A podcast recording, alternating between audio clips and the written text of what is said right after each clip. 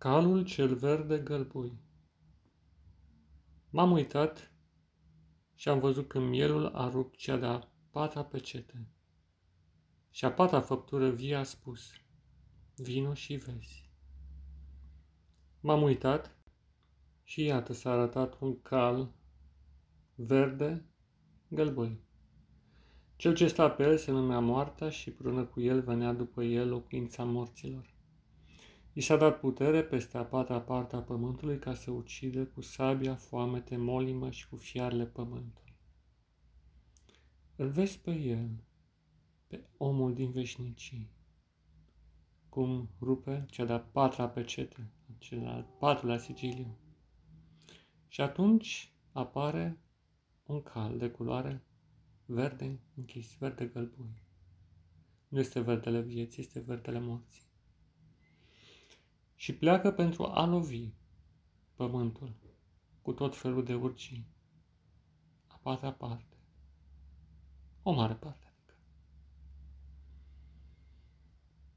Și observ cum toți cei care au fost cântăriți prea ușor în balanța templului din cer sunt confruntați cu consecințele alegerilor lor, respingând calul cel alb al Evangheliei, ignorându-l pe cel roșu, al distrugerii, fiind găsiți prea ușor în balanța templului ceresc, ei au ocazie de întoarcere. Dar dacă refuză, sabia, foametea, molima și fiar de pământ. Și privește aceste forțe teribile, îngrozitoare, cum se ridică de la marginea lumii, împotriva celor care îl resping pe Dumnezeu. Dar tu nu ești dintre aceștia. Tu ai primit calul cel alb. Calul cel roșu te-a lăsat în pace. În cumpăna templului ceresc ai fost găsit de mare preț, fiindcă există un de lemn și vin în inima ta. Iar acum când vin cele patru urgii, ele trec pe lângă tine. Dar privește în jur pe cei care îl resping în continuare pe Dumnezeu. Pecetea divină, sigiliul divin, pus în conștiință, este garanția faptului că nu te atinge.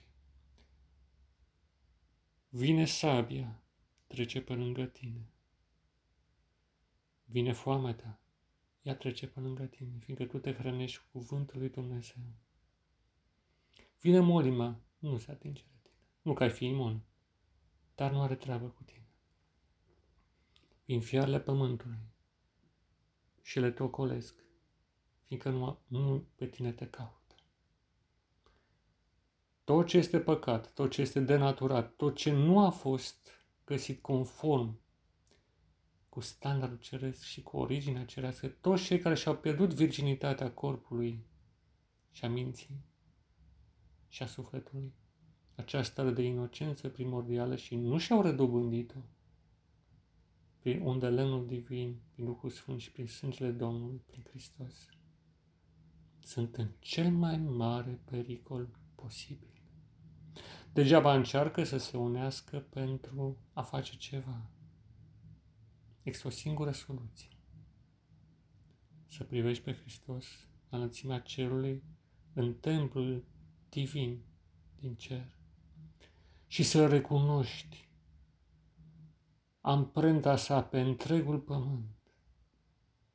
Și în felul acesta să primești un delem ceresc, ungere sfântă